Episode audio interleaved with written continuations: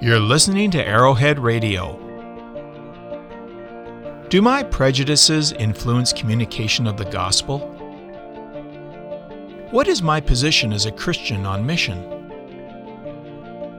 Is Christianity compatible with other religious expression? Is evangelism simply white colonization? Do all expressions of faith lead to the same ultimate outcome? We can boldly face the relativism that is influencing missions and overtaking the clear message of the gospel of Jesus Christ. Join us as we discuss complex issues facing the local church as it serves Christ in obedience to the Great Commission. This is Mission of the Nations with host Grant Fawcett. All right, so we're here this morning. Well, it's this morning for me. It's this afternoon for you. But I'm here with Herb Hunter. Uh, Herb is a friend from uh, years back. We met uh, at the Atlantic Pastors Theology Forums here in New Brunswick. Uh, enjoyed fellowship with Herb as he was pastoring in Saint John area at the time. Um, Herb and his family felt the call to missions, um, uh, and I'll let you elaborate a little bit on that, Herb. But um, this morning, I, I thought it would be really interesting for us to talk to you a little bit about what it's like for a pastor and his family with children to go from New Brunswick in Atlantic Canada and move to Knysna, South Africa. Um, so, Herb, welcome, and uh, and it's nice to have you here. Yeah, thanks, Grant. It's great to be uh, to be joining you. I do talk to people from New Brunswick from time to time, but uh, it's always nice to renew acquaintance with folks that I haven't seen in uh, in quite a while. You're looking well. Oh well, thanks, buddy. You too. thanks. We moved to South Africa in October of 2017. So we're coming up. We're just closing in on three years now on the mission field, and we, you know, we had a great life in New Brunswick. We enjoyed what God had for us there, and we. Uh, we visited the mission field to come see some missionaries that we had supported as a church and god just used that experience to i think probably rekindle a desire that was there for foreign missions from you know really from adolescence but um, we prayed earnestly for many months and just felt that this was what god had for us so we moved here in 2017 with our four kids all of whom were teenagers at the time Wow, and uh, and so that experience. I mean, I was a PK. I was a an, I'm in a pastor's kid growing up, and I remember you know moving and what that was like, and uh, it was always within Canada, and it was always within a few hundred miles. So I can't imagine. I mean, what kind of preparation or or what kind of culture shock was involved with that for for those teenagers? Yeah, well, it, it was. Uh, I know it was a shock for our kids. We visited the field with them prior to moving here just to try to give them a little bit of a sense because they would have been flying blind otherwise. They wouldn't have had a clue what they were coming to. So that was a big help. But, and we had a team of people here that we minister alongside of. We all have sort of different ministry uh, skills and, and giftings.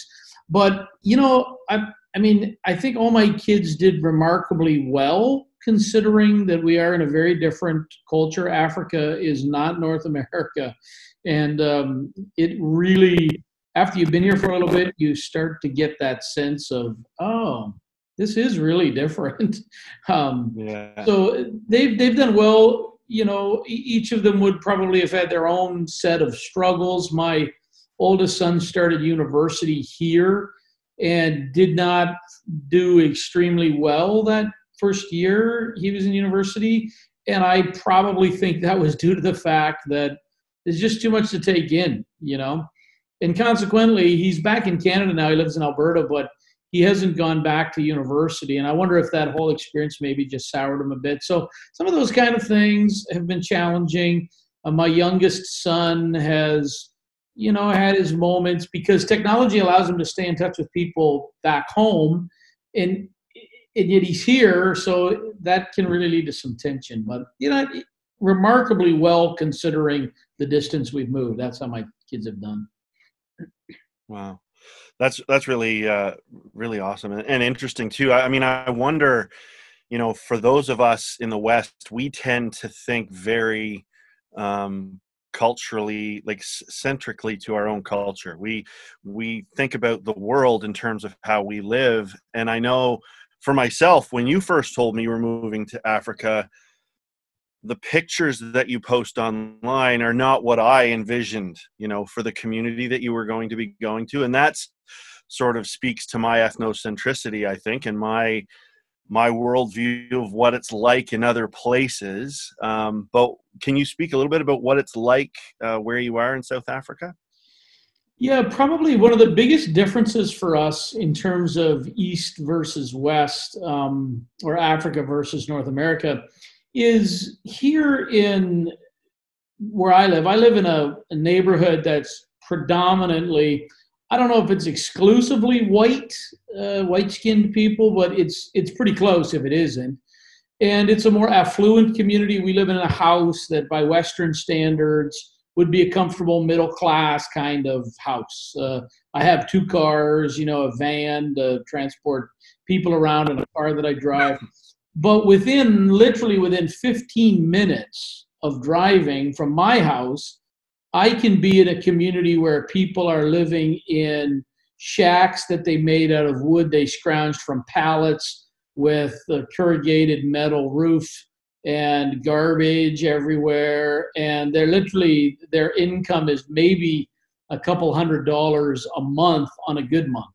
In in the the stark contrast of that in our town is something that I still, I, I guess I'm used to it in a sense, but it's just not, it's very jarring when you come from the West, where, you know, the difference between rich and poor, and I'm not saying there aren't people who aren't rich in North America, there certainly are, but the, the, the difference between the haves and the have nots, I guess, is very, very um, evident in this culture. In fact, South Africa is listed as one of the countries in the world with the largest gap between those people who have means and those people who don't.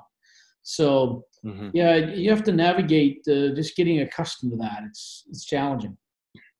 Yeah, and you're and you're working at it with a church there that's planted or are planting. Right. So we came with nothing. We've started a church. We've been uh, myself and my ministry colleague George and his family. We've been working to plant a church here from from scratch. So, yeah. Wow, that's quite a that's a bold undertaking for sure.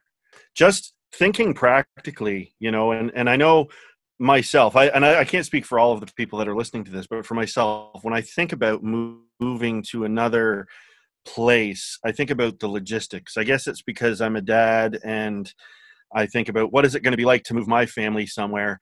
Um, I know moving from Nova Scotia to New Brunswick had lots of headaches what's it like trying to get a vehicle and trying to register a vehicle and finding out where the shopping mall is and and all those sorts of things you know figuring out the currency of money you know how, how kind of have you uh, brought that all into your your language yeah that that was a real you know, sort of baptism by fire when we first arrived. We had teammates who helped us. So they said, you know, you need to go in that shop over there and ask about getting a cell phone. And you need to go into that building there and open a bank account. And you need to go to stand in that line to get your license and that kind of thing.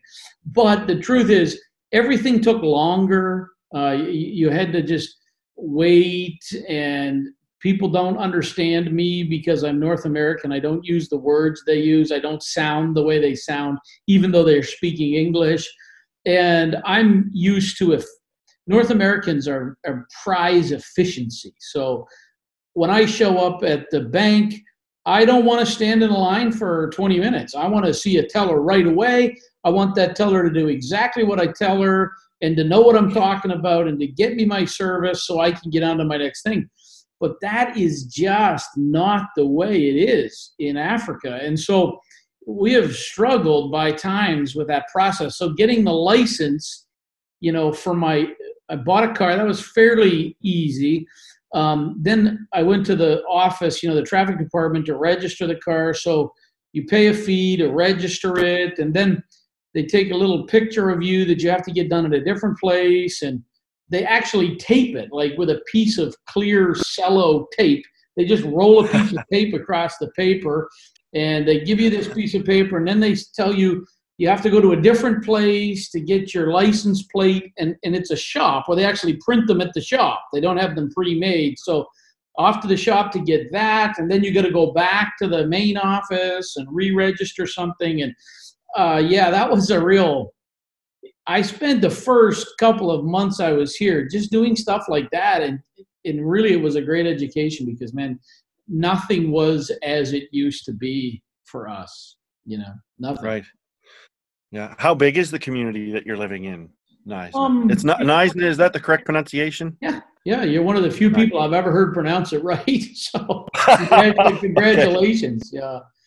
One of those few places in the world that starts with a K that's silent, like Knoxville, Tennessee. Um, so okay. there's about 70, 80,000 people here. So I'm going to say oh, it's about as big as Saint John. Um, in the summertime when all the tourists are here, it's about as big as Saint John, but it doesn't feel as near as big as Saint John because everything's concentrated in the downtown. And then out around uh, downtown is these communities that are tucked behind hills and around corners and stuff. So you don't quite notice it. Maybe more like Fredericton, I guess, but about that size. Yeah. Well, that uh, that kind of gives me a good picture of of where you are and and sort of you know what it is you're involved in. I, I, had something else I wanted to ask you about, and I forgot to mention it before we started our our chat. But hopefully you won't feel uh, ambushed, and if you do, we'll I'll edit it out. Um, one of the things that um, as a, a missionary myself, only I'm working domestically. I, I, work as a missionary right here in New Brunswick, um, but I have relationship with churches and individuals, and so those churches then are connected with our ministry. And and you know, for myself, being a missionary here, I can go to my local church and I can have spiritual fellowship and I can have accountability and encouragement. Um, for you, planting a church mm-hmm. on another continent, how how are your churches, you know, ministering to you i guess i i don't and and i guess what's driving my question is that i'm not sure that all of the churches that i'm connected with think about my relationship with them in those terms mm-hmm. um, so a lot of churches i think look at me as their professional missionary mm-hmm. and i look at them as someone who could be ministering to me as well as me ministering in the way that i'm ministering and so for you across in Africa, how how can churches best minister to your family? You know, I'm sure that there are times when you crave fellowship. Mm. Yeah, just you know, there's a number of things that come to mind, but just a little points of contact along the way. I, I send out, I, I'm kind of like an Uber missionary when it comes to contact. So I send weekly email updates. I write letters. I my wife was handwriting letters, mailing them back to different people that we knew. It means that we really put in a lot of effort into staying in touch, keeping current. That's really the purpose of our Facebook page. It's just to help people sort of see what's going on. But I have to tell you, it's a very one-sided relationship. So it's very much, you know, I send, I write, I send pictures, I and many times I don't even hear from people that they've read what I send them. In fact, sometimes I hear from people mm-hmm. who say, "Yo, you know, it's too much, man. I can't read all this stuff," uh, and and I appreciate that. I'm I'm it's my full time job, so I appreciate that they may they may not feel like they can keep up, and that's that's no problem. But I have a couple of pastors who send me maybe a picture of their family. They just WhatsApp me a picture of their family and them, you know, out uh, for a burger Hey, mm. a lot of you, here's a picture. I got to tell you, that is so cool. Like, I'm just like, oh, their kids are growing up. Oh, look, uh, you know, these different things are happening in their family. And of course, if I had, you know, I probably have 35 to 40 churches in my support network. I, I can't, I mean, I couldn't handle information overload from all of them either, but I don't, I'm not looking for, you know, extended epistles just little points of contact. I had a pastor, mm-hmm. um, he actually was visiting us. He, he actually came to Africa to visit us, which was greatly appreciated. Wow.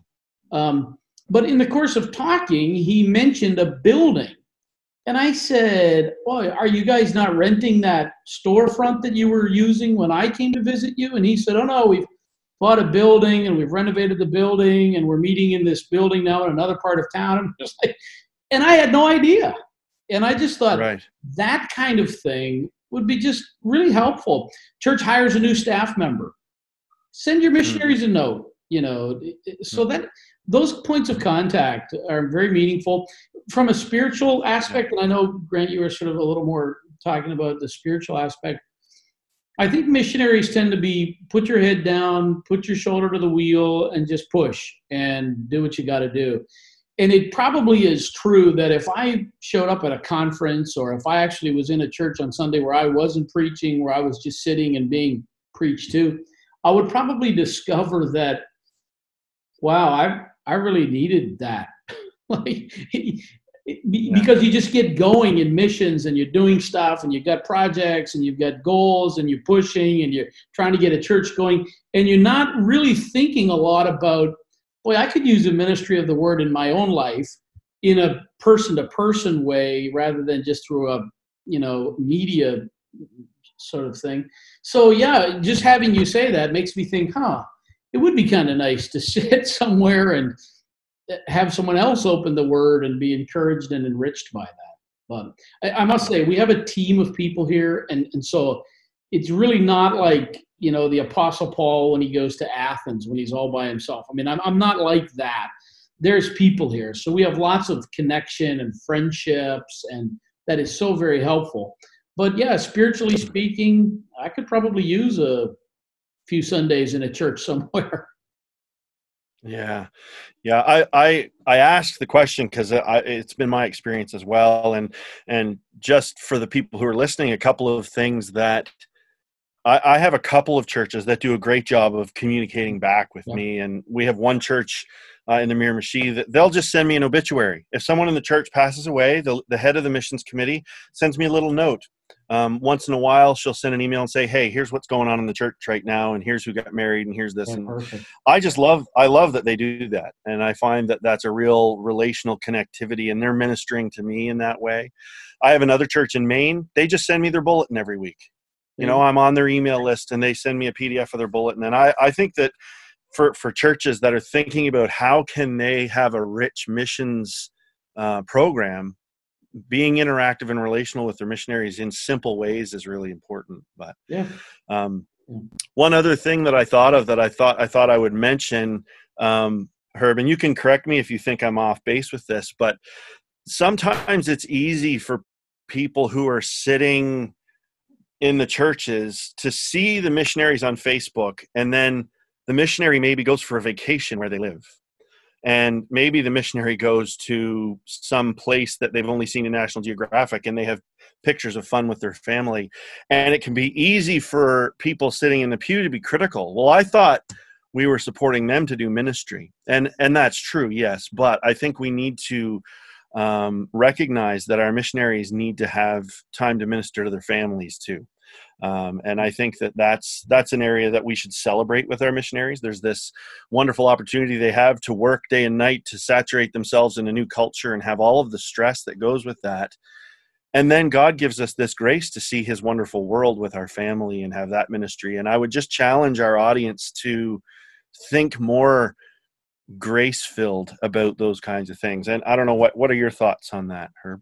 Yeah, we we actually talk about this often as a team because social media is so pervasive in our day, mm-hmm. and our team leader often will tell us to please be careful with what you post on Facebook particularly pictures at the beach. You know, we live, we are surrounded by beaches where we live. I can drive from my house and in less than five minutes, I'm on a beautiful sandy beach. The waves are crashing in. And we'll often go there on Sunday afternoons to just unwind, talk together as ministry families, splash in the waves a little bit, plan, strategize, or just goof off. You know, we take a volleyball mm-hmm. net there. We play volleyball with people who happen by on the beach. And so we do even use it as ministry time. But yeah, I haven't I haven't heard of that from anybody in my support network where they're saying, you know, hey, Herb, you seem to be spending a lot of time at the beach or a lot of time on vacation. But the challenge yeah. of course, I think that's probably a background noise that goes on in churches. You know, people are thinking, hey, what, what, what's that missionary doing? Look, I don't want to. I really don't want to whine because I'm I'm not a whiny missionary, and I feel like I'm well supported and I have a good life here in Africa. If and there is such a thing in Africa as a good life, um, but I would remind people. Um, I'm halfway around the world. I am away from all those people that I knew and loved. I'm in a different culture. I'm around people who don't look like me. They don't think like me. They think I'm a little strange. So if I need a week or two to go and unwind with my family, yeah, there should be some grace with, with that moment because you don't, I, it's, and again, I don't want to sound, I hate it when missionaries sound like they're whining, but you do not understand what it's like to be in a totally different culture and the stress of that reality that just goes on over the course of, of time. I don't think people mm-hmm. appreciate how that affects a person. So mm-hmm. it, that is a, a, a definitely a um, important consideration. It, it really is truly a thing that um, I don't think pe- many people consider carefully. So yeah, I, and I don't. I'm not complaining. I was God called me here. He has equipped me. He has given me a great life, um, and I'm happy for it. But um, yeah, people need to understand. Um, you're not just um, you're not just oh boy how do i say this? You're not just a pastor. You're not just a you're everything. You're the church janitor. You're the person who does the bulletin. You're the guy who has to sort out church disputes. You're doing deacon stuff. You're doing preaching study counseling. It's all encompassing this um, and and and all of that's happening while you're asserting yourself into a foreign alien culture. I mean, I don't I don't get the sense you're whining at all, and I I get to bear the weight of that because I asked you the question. But I hmm. think I, I hear more of those kind of comments because I am a domestic missionary, so I'm in churches. Right. You'll you'll maybe hear some of it when you go back on furlough, but I'm in churches more regularly, and I'll hear comments like, "Well, did you see that missionary went to Disneyland, or did you see this other thing?" And and I think you know it's good for us to be invested and it's good for us to um, to give everything that we have for our ministry but god has also graced us with these opportunities. And we have a i believe i have a ministry to my family uh, as well. So so i appreciate your insight in that and and and i couldn't agree agree more you know. I think uh, we need to recognize that that the task of intercultural ministry is is a lifestyle. It's not like it's not like simply a, a job you do for a day you know and and it's it's it's all encompassing. It, it takes the whole thing. So i think if I people you. here's what i think. If people actually read the voluminous amount of information that i'm sending them about what's going on here and what we're doing when i happen to text them and say hey we're taking a week to go up to botswana to sit in the bush and look at elephants, which would be very, very cool thing to do. We haven't done that, by the way, but we've talked about right. it. But it's too expensive to do right now. But then they should, they would see it in the context of the ministry work that I've done. They wouldn't see it as, I've never heard from this guy, but I see lots of pictures on Facebook of the fun that he's having. And Facebook is, right. look, who posts on Facebook exactly the life that they're having? yeah. Yeah. Right. You take pictures of the best food that you eat. You take pictures of the most fun things that you do. You take, you know, you don't put on Facebook, oh man, well, I guess some people do, but I don't. You know, I'm having a bad day. Yeah. I'm depressed and discouraged. I need help. I'm thinking about quitting. Nobody puts that stuff on social media. Right. Right. Yeah. No, I, I hear you. We, we have become, um, a people who measure metric on social media and, yeah. and i think that that's that's not a healthy uh, a healthy way to measure right. anything I, I have a podcast actually that i'm going to record with a friend of mine about how we measure ministry. And I mm-hmm. think, you know, that's a we won't rabbit trail in that direction, but um, I think that as Western Christians, we have a tendency to want to fill a jar or fill a wall and count heads, and, and instead of simply faithful obedience and faithful life and faithful ministry being the the measure of success, you know. And anyway, that's a whole that's a whole other a yeah, whole other combo. Right. But you're right.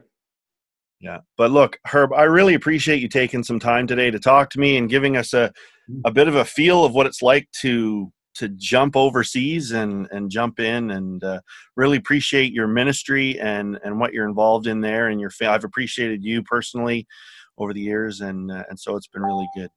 Well, it's great to see you. God bless you and your ministry there. And anytime you want to come see how it goes in South Africa, we've got a place for you, your family, or you and your wife, whoever wants to come. That would be the greatest encouragement of all to see uh, people come, take an interest in ministry, and just not come to judge or to investigate, but come to enjoy what God is doing here. That'd be great. Yeah. Yeah, I appreciate that, brother. Thank you. This has been a broadcast of Arrowhead Radio, a ministry of Arrowhead Native Bible Center. Visit our website at arrowheadnbc.com for more information. Look for a new episode next week wherever you find your favorite podcasts.